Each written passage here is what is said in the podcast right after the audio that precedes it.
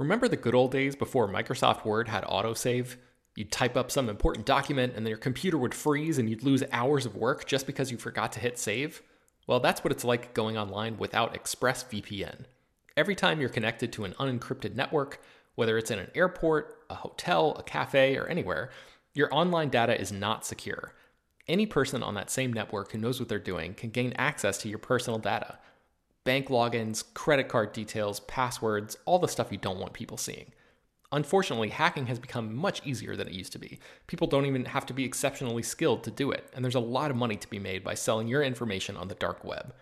ExpressVPN stops hackers from stealing your data by creating a secure, encrypted tunnel between your device and the internet. It's incredibly easy to use. Once the app is running, you literally click one button to get protected. And it works on your phone, laptop, tablet, and more, so you can stay protected on the go. I've been using ExpressVPN for a little while now, and I can rest easy knowing my info is safe and secure. I've heard horror stories of people who've been hacked, and it sounds like a massive pain to try to get any resolution in the aftermath, so I am not interested in finding out what that process is like. Secure your online data today by visiting expressvpn.com slash slash film. That's E-X-P-R-E-S-S-V-P-N dot com slash slash film and you can get an extra three months free.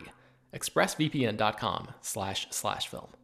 Hello, everyone, and welcome to Slash Film Daily for January 11th, 2018. On today's show, we're going to be diving into a bunch of news, including the changing copyright laws, 2018's DGA award nominations, a Black Widow and Gambit movie, uh, and Fox is shifting a lot of their superhero release dates.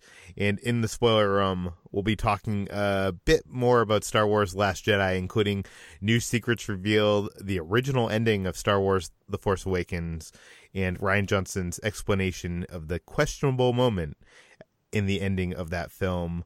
This is Peter Sciretta, and joining me on today's podcast is Slash Film senior writer Ben Pearson. Hey, what's going on? And Slash Film weekend editor Brad Oman. Hey, that's me. Okay, guys, why don't you join me over here by the water cooler? We have a lot on today's uh, docket, so hopefully we can get all, through all of it in under 40 minutes. That is the goal. This, this water is really good, too. Oh yeah, it, it, I mean it's from the slash film water cooler, so it, so it has to be refreshing and uh, and, and and good. Uh, okay, so Brad, what what have you been up to? Have you been watching movies? I have, yeah. I keep catching up on some stuff that I uh, missed last year. I just got around to watching Darren Aronofsky's Mother or Mother, um, and I, I really enjoyed it. Actually, it's it's very odd. Don't get me wrong, but um, I I kind of understood what he was doing and uh, what what was happening in the movie. So yeah, I find myself really like it. It's not a movie that I can see myself revisiting very often, uh, but I was I was glad that I got around to watching it.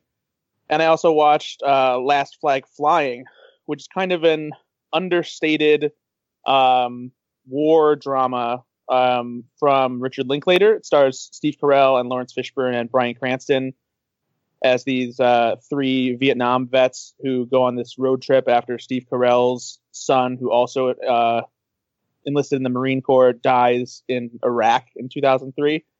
Um, and I was, uh, I'm kind of surprised that this movie is not getting more awards buzz. It's this very uh, mature uh, war drama with uh, fantastic performances um, very character driven, and I, I, really enjoyed it. Bryan Cranston was especially fantastic in this movie, but the all three of these guys are, are fantastic in it, and I, I wish it was getting a little bit more uh, awards buzz because I think it deserves it.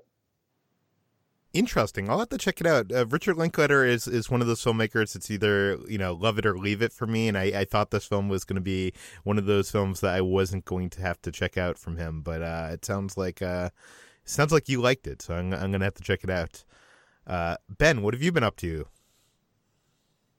I've been catching up with Saga, which is a comic from Brian K. Vaughan um, that is years old at this point. I think the original uh, issues first came out in like 2011 or 2012 or something, but I'm finally getting around to it. I know, Peter, you're a fan. Uh, Jacob Hall, who is the managing editor of Slash Film, is a big fan as well. And just hearing you guys talk about it over the past few months, sort of as like news stories have popped up here and there about maybe a potential movie happening or, or in more cases, uh, not happening happening um, has has really sort of piqued my interest. So I finally got my hands on the first volume, like volume one, the the collection, the trade paperback collection of uh, of the first few issues, and this is a really really fascinating um, sci-fi story. It's like a a bizarre sort of Romeo and Juliet meets Star Wars meets Lord of the Rings kind of thing. It's really tough to describe because the world is so unique and interesting. Um, the official description says when two soldiers from opposite sides of a never ending galactic war fall in love, they risk everything to bring a fragile new life into a dangerous old universe.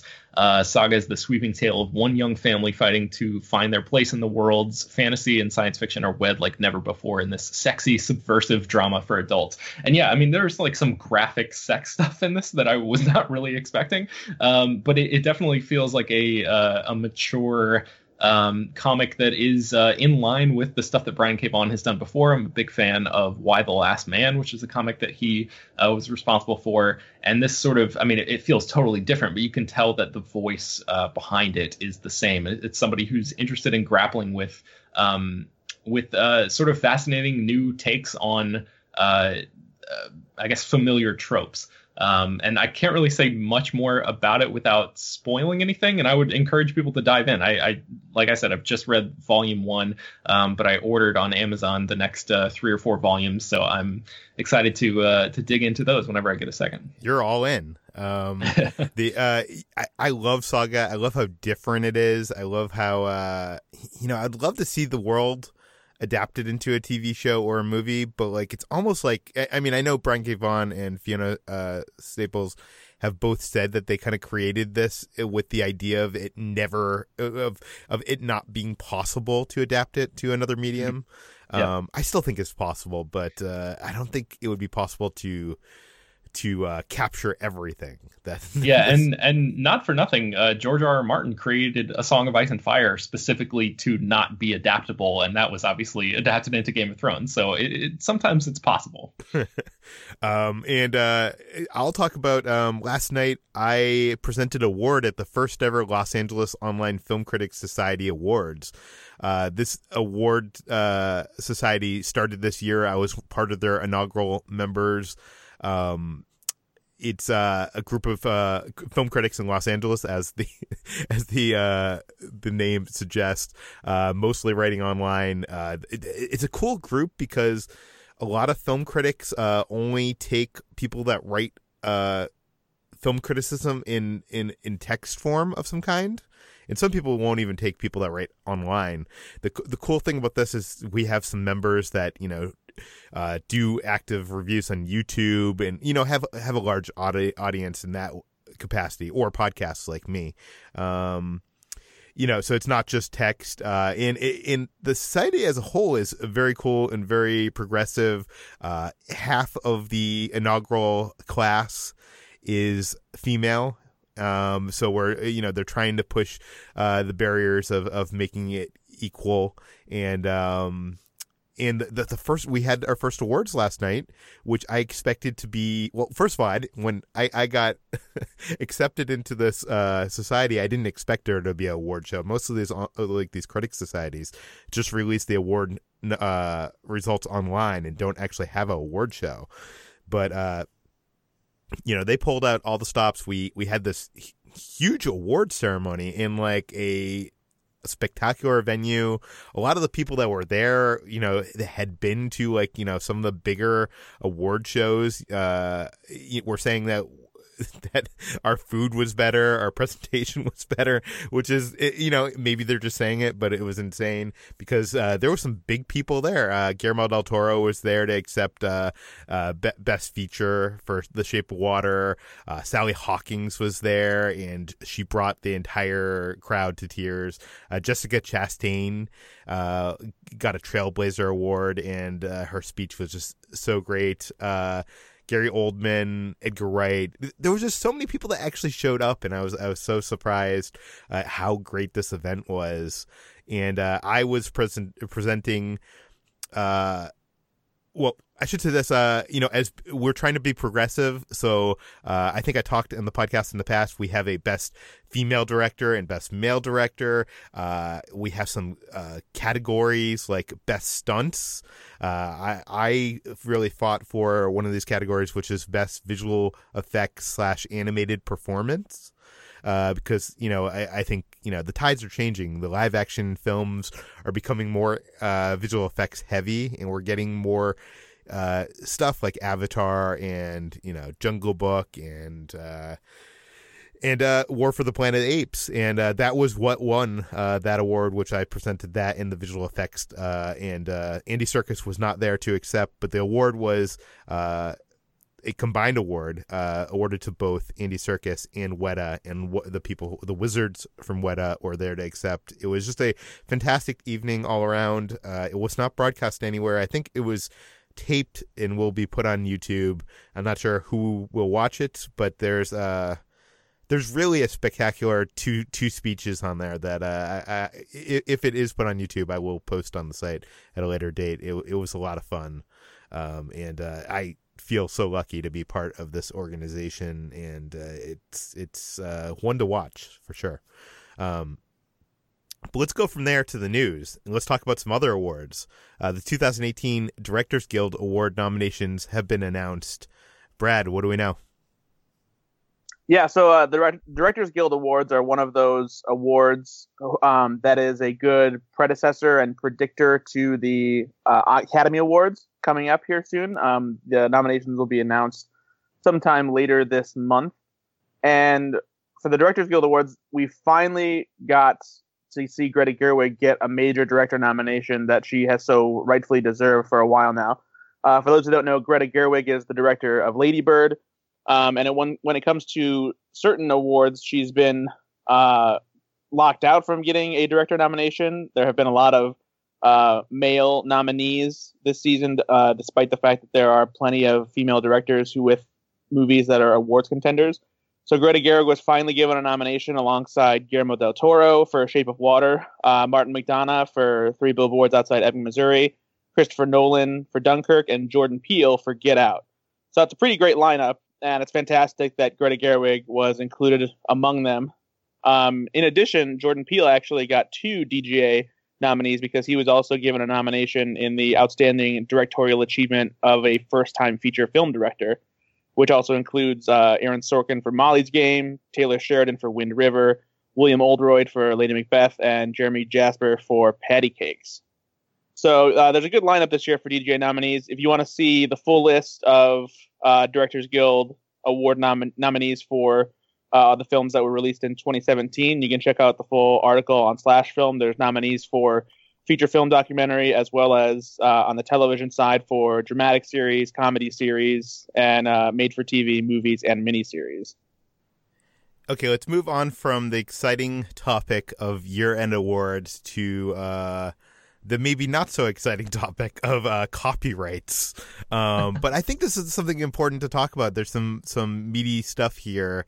Um, there uh, was uh, there's kind of like this. It, well, actually, I'm gonna have Ben uh, explain this because he's the one that wrote this article for the site, which is titled "What Does It Mean for Hollywood If Another Copyright Extension Doesn't Pass This Year." Uh, so, Ben, what does it mean?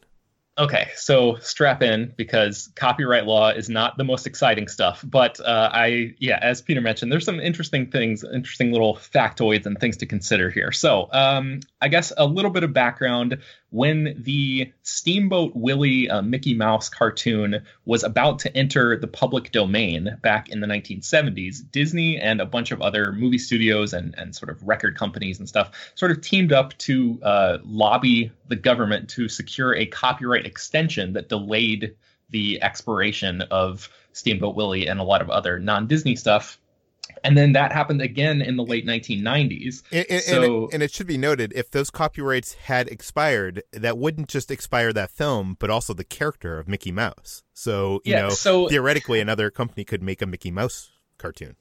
Right. I so I I think that's true. I had trouble sort of tracking down the exact um, specifics because a lot of this stuff is really nebulous and really difficult to to pin down. But I think there's also a trademark law that that works sort of parallel with copyright law. So Disney, I think, has a trademark on the character of Mickey Mouse. So even if the copyright uh, fell into public domain, I think people still might not be able to use that character because of the trademark law that's in place. So that's maybe a bad example for this. But anyway, the long story, the long ver- or the, the short version of this very long story is that if the movie studios uh, do not plan to lobby Congress this year to get to pass another extension, every single book, film, or song that was published in the year 1923 will enter the public domain on January 1st, 2019.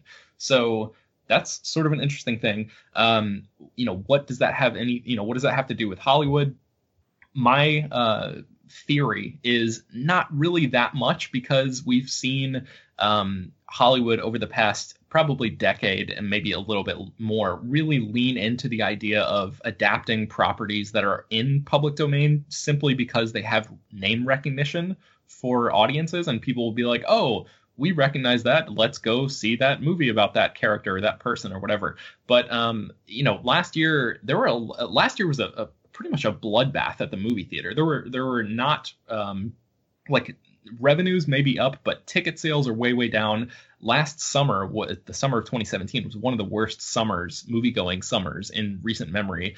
Uh, and part of that is because of movies like King Arthur: Legend of the Sword, which is exactly one of these movies that I'm talking about. That is like adapted based on uh, you know on an idea that or a character that is in the public domain. So my thought is because Hollywood is so um, sort of risk averse and and very uh, into trends and and you know making sure that they're not the ones who are uh, held uh, responsible and you know there all of these uh, these sort of um, strategies that Hollywood studios have been going through for a long time now. Um, I'm wondering if even if these things do come into the public domain, I don't really see studios like you know snapping up a bunch of properties that were originally published in 1923 but uh, but you can go. I mean, this article gets way more in depth into all of this stuff. So if you're even remotely interested in this, I would highly recommend checking out this article. We'll link to it in the show notes. But do you guys have any thoughts about this, sort of uh, in general? I mean, I mean, I I think for the most part, I'm interested more in the aspect of of like the Mickey Mouse situation of it not being that film because I don't think like you know another studio is going to take that film and air that film. Do you know what I mean? Like no one's going to be selling Steamboat Willie and and uh, be making money off that. I think I'm more interested in like characters becoming uncopyrighted. Like I know like you know Buck Rogers or Sherlock Holmes. Like there there are ones that have fallen out of copyright that now are being used um, you know, by anyone that wants to to use those uh, characters, and that I think for a company like Disney could be very detrimental because of uh, you know I don't like you said we don't know how trademark trumps that or not, mm-hmm. but um, if that were to happen, uh, you know Mickey Mouse it's this very wholesome character Right. And with Disney not having uh, full creative control over the character, it could be could be very strange. Yeah, and the the Steamboat Willie copyright now isn't uh, set to expire until 2024. So theoretically, sometime between now and then, Disney will have to sort of ramp up their lobbying efforts to make sure that that uh, character and, and property doesn't fall into public domain. But that, I guess, will be the time when we really um, see what that specific instance looks like. But yeah, in the meantime, I am wondering if like other studios can pull like a uh, like a Who Framed Roger Rabbit sort of situation and just pull in, or, or like a Wreck It Ralph or something. You know, a bunch of different characters interacting in the same cinematic world um, and even though you know they may be more famously known for appearing in a rival studio's movies way back in the day. Yeah. Um, we'll have to keep a keep an eye on this. We don't know if you know it will be extended or not, but as of right now, it doesn't look like it. Uh, so, anyways, let's move on to superhero land. Uh, and first, with the story that hit yesterday after we recorded the podcast, Marvel has finally announced development on a Black Widow movie. Brad, what do we know? So a Black Widow movie has been kind of in the works for a while, simply because Kevin Feige and Scarlett Johansson have talked about it here and there, and they've always been asked about, it, and they they keep saying, uh, you know, it's still in the works, still trying to figure out, we want to do it, blah blah blah blah blah. but they never got around to doing it. So now we finally have some real movement in the development department because Marvel Studios has hired writer Jac Schaeffer uh, to write the script for the movie. Um, and uh, she's uh, previously known for uh, writing a script called The Shower, which ended up on the blacklist, uh, which is the um, the list of the best unproduced screenplays that have been making the rounds in Hollywood that various agents and managers and whatnot vote on each year. Um, apparently, uh, she also wrote a comedy called Nasty Women, which is like a female centric remake of Dirty Rotten Scoundrels that caught the attention of Anne Hathaway, which is uh, currently in the works as well. So she's uh, definitely an up and coming writer, somebody who is, uh, you know, hasn't done a project like this before. But the fact that they've hired a writer is exciting in and of itself, simply because it means we're finally going to get a movie that fans have wanted for years now. But the question now that we're running into is, you know, what kind of movie are we looking at? Because we've this is a character that we've seen in six different Marvel movies now. Uh, we've gotten a lot of the spy stuff on the side. You know, a lot of people have said they would like to see a, a Black Widow movie where she's teamed with Hawkeye. Uh, maybe the going back on the whole thing when they talk about Budapest from the uh, original Avengers, that kind of thing. But it's tough to say what's how this is going to play out because with Infinity War coming up, all bets are off as to which superheroes are going to survive. Um, we don't know which superheroes are going to survive Avengers 4. So does this imply that Black Widow will survive both of those movies, or could this easily be a movie that takes place before the events of the Avengers, some kind of origin story? It's tough to say. Um, there are a lot of different comic book stories that could be used to for a Black Widow movie. Um, but a lot of them, you know, do involve spy stuff, and we're we're getting a lot of female-driven spy movies already with Atomic Blonde and Red Sparrow. So, uh, hopefully, Marvel has a good idea of what they're doing with this character, and that the solo movie isn't too little, too late, and doesn't go to waste, and actually give Scarlett Johansson something good to do. Yeah, I, I would have to think if Disney and Kevin Feige are moving forward with a Black Widow movie that they have some kind of interesting take on the character like you know some kind of interesting genre take or something. I don't know. It just feels like that they're they can't be going for that same thing that red sparrow is going for because you know they're going to be late to the market on that um, ben, uh, ben do you have any thoughts on this uh, I sort of, yeah, I'm thinking the same thing. And I'm also wondering, like, I, I, sort of assumed that Scarlett Johansson would be done playing Black Widow after Avengers 4 because she's part of uh, you know, that pretty early lineup of MCU superstars, and we, you know, have always sort of assumed that a lot of them their contracts would be ending and uh, they would be sort of uh, making way for the new generation. You know, people like uh, Benedict Cumberbatch and like Paul Rudd and Evangeline Lilly, you know, to sort of step up and, and fill those places in whatever the future of the MCU looks like. So it's interesting that they're now thinking about making a Black Widow movie because that means that either she survives the events of uh, Avengers Infinity War and Avengers 4, or they're thinking about a prequel. Um, but yeah, it, I mean, it's obviously still too early to tell, but uh, but just the fact that they're putting the film into development now um, is sort of fascinating to the, me. There is also the possibility of a reboot. You know, we, we talk about reboots in movies, but reboots were a thing in comics way before you know it was like a big thing in movies and you know every year or so you know every few years they, they will reboot a character so I, it, the, the events of infinity war and avengers 4 could dramatically change the face of the Marvel Cinematic Universe, and there is also the possibility that they could cast someone new as Black Widow uh, for whatever reason. You know, the, the the universe has completely changed, and uh, you know they. But yeah, who knows? Uh, the, the, those are our best guesses. Um, let's let's jump over to Fox now. Um, Gambit, which has been long in development, has lost yet another director Ben, is this movie ever going to get made? I really don't know. So Gore Verbinski, who is the latest director to uh, attach himself to 20th Century Fox's Gambit spinoff, has now left the project. So that, I think he's the third director to leave, following uh, Rupert Wyatt, who directed Rise of the Planet of the Apes, and the Bourne Identity director Doug Liman. Um, so right now, this project is uh, just sort of hanging out in the wind. Um, we don't know what's going on with it. Uh, originally, it was it had a uh, a release date of February of 2019. Uh, and as recently as this week, uh, a website was reporting that uh, production was supposed to begin on March 19th of this year. But now that uh, that uh, Gore Verbinski is gone, I don't think that's going to happen. Uh, in addition to th- this Gambit, or I guess in the wake of this Gambit news, 20th Century Fox released a bunch of new um, uh, release date changes for their upcoming X Men spinoff movies. So Gambit has been moved now from its original February 14th, 2019 date back to June 7th of 2019. So that means that it's going to be a summer movie now. If, you know, assuming it ever gets made, assuming they figure out a director and, and you know, get everything in place for production to actually take place in time.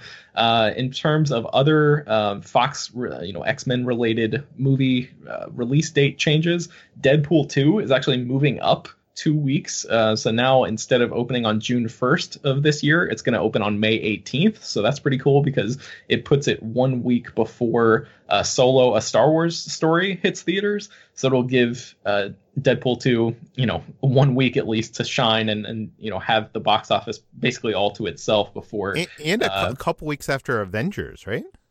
Uh, th- yes, I think you're right. I think it's like May 4th or something, or right around there. Now, for now t- uh, tell me this, like you know, Fox has not completely been acquired by Disney yet, but you think right. a company that was being acquired by Disney would not put one of their big films sandwiched between Avengers and Han Solo? I mean, well, why not? Well, why not though? If if Disney's buying Fox, then that money's going to be theirs anyway. Yeah, but wouldn't you want more money? Like it seems like let's get the hell away from Han Solo in the Avengers. I mean, I, it's, I mean, it's it's summer. They're going to get that money no matter what. That that is yeah, I mean, I, I think probably the answer, Peter, is that the deal hasn't officially gone through yet, and this is still the remnants of the people at Fox, you know, making uh, independent decisions without Disney oversight. Because I think you're right; they would they would maybe move it to like the end of the summer or even before summer, because the original Deadpool um, opened in like a, a February and did like gangbusters numbers because it didn't really have much competition at the time. So uh, yeah, I think if Disney had a say, then they would probably um, probably give it a little bit more breathing room. Is there a chance that maybe that they know that maybe Solo's going to get pushed back? Oh, I mean, that's interesting. Yeah, that could be interesting.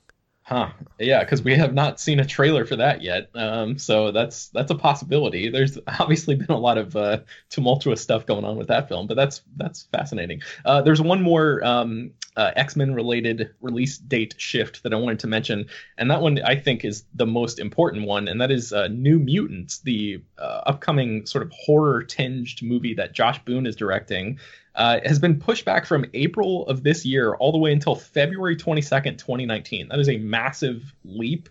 Um, you know, often when movies get delayed that much, it signals you know problems behind the scenes and all sorts of troubles that that uh, we may or may not know about yet. In this case, uh, the Hollywood Reporter's article says that their sources are telling them one reason for that delay is because Fox uh, does not want there to be confusion in some foreign markets where New Mutants and Deadpool 2 would have been in theaters at the same time if uh, New Mutants stuck with its April 2018 release date. I don't really know if I buy that. That sounds sort of like a, spin to me. I, I, don't really know if there would be, you know, Deadpool 2 and New Mutants. If you just watch the trailers for those two things, um, they're wildly different, and I, I just don't know, you know, what sort of confusion there there really would be between those two movies because yes there are definitely X-Men properties but like tonally and even visually they're they're so different so I'm not really sure if I buy that excuse but uh you know just something to factor in yeah well uh we'll have to keep an eye on this see if uh if Han Solo gets pushed back. That that that would be interesting because there has been some rumors lately uh, about some additional reshoots, but we we have not been able to confirm that. So I don't, I don't know if that's true or not. But uh, speaking of Star Wars. Uh, we're going to go into the spoiler room and talk about Star Wars The Last Jedi yet again. So if you have not seen Star Wars The Last Jedi, uh, thank you for listening and, uh, you know, leave us here. Uh, but if you have seen Star Wars The Last Jedi and I can't imagine you're listening to this and haven't seen that film at this point. But uh, we're going to get into spoilers in just two seconds. Let's start out with um, there's a new video released by the Lucasfilm Story Group uh, revealing some of the secrets of Star Wars: The Last Jedi. Brad, you wrote this up for the site. Uh, what are some of the more more interesting reveals of this video? Yeah, so this is uh, it's a nearly 30 minute video that the Star Wars show released. So if you want all the details, you'll have to watch it yourself. Um, but some of the finer points that uh, I thought were kind of interesting were um, featured the the crew, and th- this includes uh, Leland Chee, Pablo Hidalgo, Matt Martin, Rayne Roberts, all members of the Lucasfilm Story Group. Uh, just talking about the some of the development stuff and some of the little interesting little details. And one of the recurring things that I, I liked hearing was how they were talking about the way Rian Johnson approached uh, certain elements that he wanted to introduce into Star Wars, and how careful he was to make sure that he didn't, you know, step on any rules or things that had been established in the Star Wars universe before. Um, one specifically they talked about is uh, Admiral Holdo's famous lightspeed kamikaze move that takes out, you know, the entire First Order fleet of Star Destroyers. And you know, he specifically asked uh, the story group, like, is, is, this something that's possible? Does this violate any, you know, Star Wars physics that have been established? You know, can it, if a ship this size went to light speed and crashed into these ships, is this, you know, what would happen? Does this make sense? You know, is it plausible? So, you know, you, you get the idea that Rian Johnson isn't somebody who's just willy nilly being like, here's an idea, I want to throw it into Star Wars and deal with it, and I don't care about you know any anything that the, the fans think or the mythology. He's a fan just like we are, and he was very careful to run these decisions by the Lucasfilm Story Group, ask them how to make them work, and you know really wanted to make sure that it was something that fit in to the mythology of Star Wars. Uh, so I, I, just I like that idea of hearing how dedicated he was to the cause of staying true to the core of what Star Wars is and things that have been established before. Even though some fans obviously think that he violated a lot of those rules. um, as much as I but, love that moment, Brad, uh, part of me wonders if that like is kind of opening a new can of worms in this galaxy. Now that we've established that you could light speed a vehicle into another vehicle that uh, why aren't there just kamikaze you know uh... well okay no and there's here, here's the answer to that for you know for, for anybody who is curious is first of all the resistance doesn't have a lot of resources at, at their availability like the ships that we've seen are, are all they have and so they're not going to be doing these kamikaze missions all the time in the same way that you know we don't do kamikaze missions with with our military and that uh, and other armies don't do the same thing because you're still losing soldiers and you're still you know losing uh, vehicles and things like that. And so part of what was discussed with this the kamikaze thing was like the ship has to be a certain size in order to do that much damage. And it did it. If an X-wing went to light speed and did that, it would not have the same effect whatsoever. So that's you have to think about the logistics of it, and also yeah. just just the fact that the resistance doesn't have those resources to keep you know crashing ships into star destroyers like that. That which is part of the reason why Leia is so upset that they lose all those bombers and resistance soldiers when they tackle that dreadnought at the beginning of the movie. Yeah, and uh, I would recommend people check out this video, check out this article.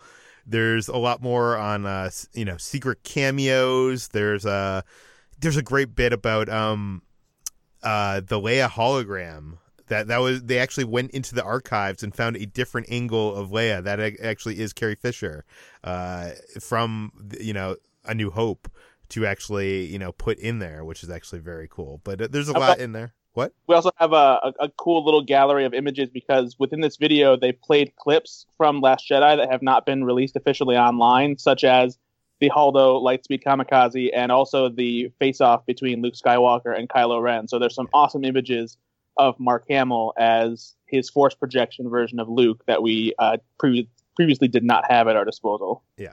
And uh, previously on the podcast, we talked about how Star Wars: the, uh, the Force Awakens had a different ending. Rian Johnson, when he got uh, hired for Star Wars: The Last Jedi, he asked JJ to change two things. One of them being, uh, you know, not have BB-8 on Ahch-To uh, because he wanted BB-8 with Poe, and the other thing, something else that happens at the end of the film. Uh, Mark Hamill had alluded to it we had speculated about it, but we didn't know what this change was until now. Ben, what do we know? So, in a new interview with a Chinese language outlet, uh, Mark Hamill explained the mysterious ending, the original ending to The Force Awakens. So, it, it basically involved the scene in which uh, Rey meets Luke Skywalker for the first time. And he his quote is When we were doing The Force Awakens, Ryan said, We might have boulders floating to show your force emanating. So I was led to believe that I still had the force and it was really strong in me. When I read The Last Jedi before The Force Awakens came out, I said, What? And I called J.J. Abrams or Rian to say, Are you guys aware of this? Have you seen a cut? Are there floating boulders? And they said, No, we caught that and we worked it all out. So it seems like the original plan was to have uh, Luke just sort of hanging out on Ahch-To with uh, boulders just floating all around him as you know a visual signifier that the force was still strong with him. But then once uh, Rian Johnson's script revealed that he had that Luke had cut himself off from the force, they wanted to make sure that that was consistent, so they removed that part of the uh, the Force Awakens ending. Yeah, no, we had speculated that Luke Skywalker actually took the lightsaber and turned it on. I I, I, I feel like that would have been the the better cut deleted scene. But uh, yeah, this makes sense.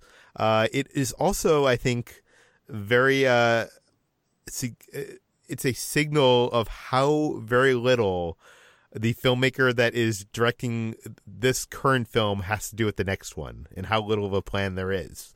Do you know what I mean? Because uh, much of the Last Jedi had to do with Luke Skywalker, you know, him shutting himself off from the Force. And if J.J. Abrams didn't uh, imagine that, then it seems like he had almost no say in where they went with the Last Jedi. Which I know Rian Johnson has said that they've kind of give gave him uh, full reins to do whatever he wanted. Uh, so. Mm-hmm. Yeah, but let's um let's talk about what he did do, and let's talk about the ending. I know some people had some problems uh with the ending, and there's also a questionable moment. Rian Johnson is now doing press, and he has explained it for us. Uh, Brad, what did he say? Yeah, so uh, in Luke Skywalker's last stand on Crait, when he faces off with Kylo Ren, obviously we learned that this isn't actually Luke Skywalker; it's a force projection of himself that Luke Skywalker is controlling from Ahch-To. So the one of the bigger problems that people have had, um, aside from the sheer idea of uh, Luke Skywalker using the Force in this fashion, um, is that they don't understand why Kylo Ren doesn't realize that when Luke Skywalker gets out the lightsaber that once belonged to Ben Solo's grandfather, Anakin Skywalker, why he doesn't realize that it's fake because that lightsaber was broken in half when Rey and Kylo were both using the Force to grab it, and there was this blast of energy that knocked Kylo Ren out and allowed Rey to escape afterwards. Uh, so Rian Johnson has answered this, and this is something that you can really kind of assume yourself. It's actually exactly what I had assumed the explanation was about this, but some people need these things explained to them, you know, very bluntly and clearly. Um, what Rian Johnson has said, uh, he also talks about why Luke appears younger than his the way he appears on Ahch-To, and so Rian Johnson says Luke's basically tailoring this projection to have maximum effect on Kylo. He knows that Kylo's Achilles' heel is his rage, and so that's why he makes himself look younger, the way Kylo would have last seen him in their confrontation at the temple and that's why he decided to bring Kylo's grandfather's lightsaber down there. The lightsaber that Kylo uh, screamed at Rey, that lightsaber belongs to me. As far as Johnson's concerned, Luke believes that Anakin's lightsaber will have a much more visceral impact on the erstwhile Ben Solo than Luke's own green blade. Uh, Johnson also adds, "We as an audience see that uh, the truth is we see the lightsaber split in half. Kylo sees a blinding flash of light and is knocked unconscious. Rey takes the lightsaber away before he wakes up. So if you really want to dig into it and get an explanation, you can say that he doesn't 100% know what happened to the lightsaber, which is clear. There's no way for him to know because, uh, as far as he knows, he wakes up, lightsaber's gone. He knows Rey's been in contact with Luke. So, of course, she could easily give it to Luke. Luke shows up, has the lightsaber. He has no idea that it's, it's broken or anything like that. And if you think it's silly that Kylo Ren doesn't remember that, uh, go ahead and knock yourself out and tell me how much you remember leading leading up to that point. Anybody who's been knocked unconscious knows that you don't exactly remember what happened just before you got knocked out. Yeah, so, no, uh, you know, I never had a problem with the lightsaber thing, and not that I have a problem with how Luke presents himself, but like it did seem like a strange decision to me when I was watching the film because I was like, this isn't how Luke lo- looks, and like what's going on here. Uh, and it's almost as if they wanted to signal to the audience that something was going on uh, without giving it away because obviously there's, there's that moment of realization that he's still an Ahch-To. Um, but hearing Rian Johnson's explanation of it uh, makes a whole lot more sense of why he would project himself in that manner. Um, you know, I I, I, I, I want to continue my my uh, my reputation as being the Last Jedi Debbie Downer to, to uh, present my case against the Star Wars Last Jedi ending to you guys and see and, and, and hear what you guys think. Uh, I think the, the, the only thing that bothers me about the Last Jedi ending is um that it's kind of like the story that takes place in this fantasy world that in the last few minutes they introduce this magic ability that we've never seen before and that's how the hero defeats the bad guy and uh, it's not that it's not that me I, I I have no problem with the force having the ability to astral project you to another place. And I like that I love the fact that if you do it that far of, a place it's going to kill you because then that makes it not a you know uh, overused ability that could you know break the world of this story. Um, but I really do feel like they should have set this up a little bit. They, they I feel like the easy way would have been to actually have Luke training Rey at some point, right? To have him teach her the ability to force project herself to another part of the island and in that that teaching somehow explain that you can't go any further to go further would kill yourself or something. Do you know what I mean? Like and have it be like very subtly written by Rian Johnson in a way that it doesn't like set it up and make it seem like, oh, I know what's going to happen in in the ending uh, I, I don't know. I have problem. I have real problems that they did not. That this is this is kind of like um, you know, bat uh, like a the end of a movie. A good guy going into the end of the movie, and he has this gigantic weapon that we've never seen in the whole rest of this franchise, and we just assume that he had it all along. I think I would have a problem with that if what he did actually resulted in the defeat of the First Order or of Kylo Ren, but it doesn't. All it does, all it is, is a a a distraction to allow the resistance to escape, and b a spark that signals to other people around the galaxy that Luke Skywalker is still alive. Look at this amazing thing he did. He is the legend we all believed in. We need to keep fighting against the First Order. So sure, if Luke Skywalker project, force projected himself and was, you know, this a crazy lightsaber warrior and was like dueling with Kylo Ren and cutting down AT-M sixes, you know, by their legs and, and stuff like that, then I'd be like, well, that's a little ridiculous. Well, well, tell me this: why why doesn't he? Like, I feel like wouldn't if he had showed up there in person. I'm just presenting an argument here. This isn't what I believe, but if he had showed up there in person on Crait and you know destroyed like these AT-AT walkers with his like force abilities and you know uh, killed most of the first order that's there, wouldn't that have sent a story of Luke Skywalker that's more than like he just oh he let the resist he single handedly fought the the first order but he let the resistance escape like do you know what I mean like wouldn't that have sent a bigger message? I mean logistically he he can't because he has no way of getting off the island. Yes, and I, I actually knew the answer to that. um, and, you know, so, so, ideal uh, ideologically too, you know, it makes yeah. a bigger statement for for him to be a pacifist in that moment than to you know give in to rage or whatever and and you know just go nuts and go into berserker mode and slice all these things apart i think yeah. i think the statement you know that's being spread to the galaxy is um is like look how amazing luke is and and he didn't even have to kill anyone in you know in this pro- i think that's that's like a an important element of the legend of luke skywalker oh, for sure. And a lot of people are going to uh, signal to the X-wing that we see below the water on Ahch-To. Uh, it, it, it has been, uh, it, it is no longer in use. And, uh, I'm not sure if you've noticed this detail, but it's in the art of the, the Last Jedi. But, uh, Luke's hut on Ahch-To actually has salvaged metal from, his X-wing, which means he can no longer use it. Like has the door of the X-wing and stuff for the door, or uh, the wing of his X-wing for the door of his hut, which is actually a pretty cool detail. Anyways, yeah, no, I, I accept what you guys are saying here. Um, I, I, I still don't like the idea that a screenwriter or filmmaker can bring out a magical ability in the last, you know, 10 minutes of the movie that we didn't know was possible in this universe uh, without some kind of setup. And I feel like it would have been very easy to do, but. Um, I, I, think a setup would have ruined the moment, and I know this is probably one of those cases where Rian Johnson would would cop to wanting to preserve the surprise for everyone.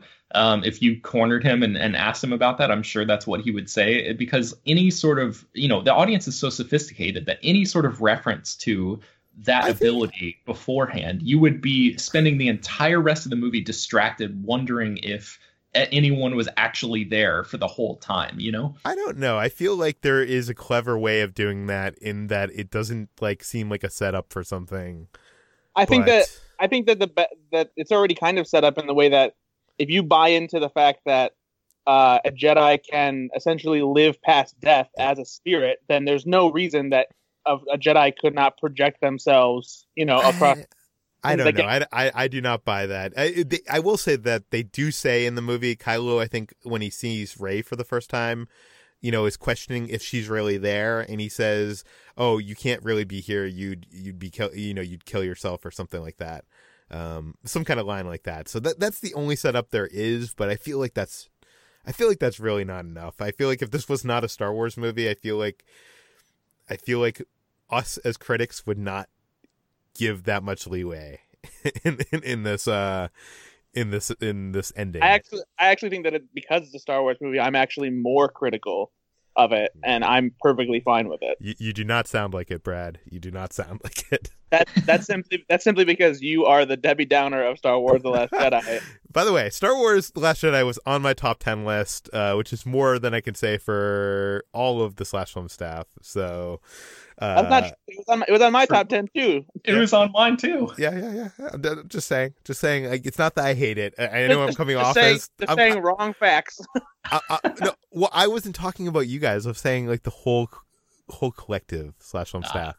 Uh, but the uh I don't hate the movie, guys. I know I'm getting a lot of emails. Like, "Why didn't you like this movie so much?" I just have like these nitpicks, and uh, I, I I gotta voice them to someone because if I if I voice them on Twitter, people just accuse me of being like one of those annoying Star Wars fans that are attacking Mark Hamill. You know, I'm not that guy. I'm not the you know. I have some logistical problems. But, um, anyways, yeah, that does it for today's episode. You can find more of all the stories we mentioned on today's show on slashfilm.com and linked in the show notes. Slashfilm Daily is published every weekday, bringing you the most exciting news from the world of movies and television, as well as deeper dives into the great features from slashfilm.com. You can subscribe to this podcast, Slashfilm Daily, on iTunes, Google Play, Overcast, all the popular podcast apps. Please feel free to send us your feedback, questions from the mailbag, or comments to peter at slashfilm.com.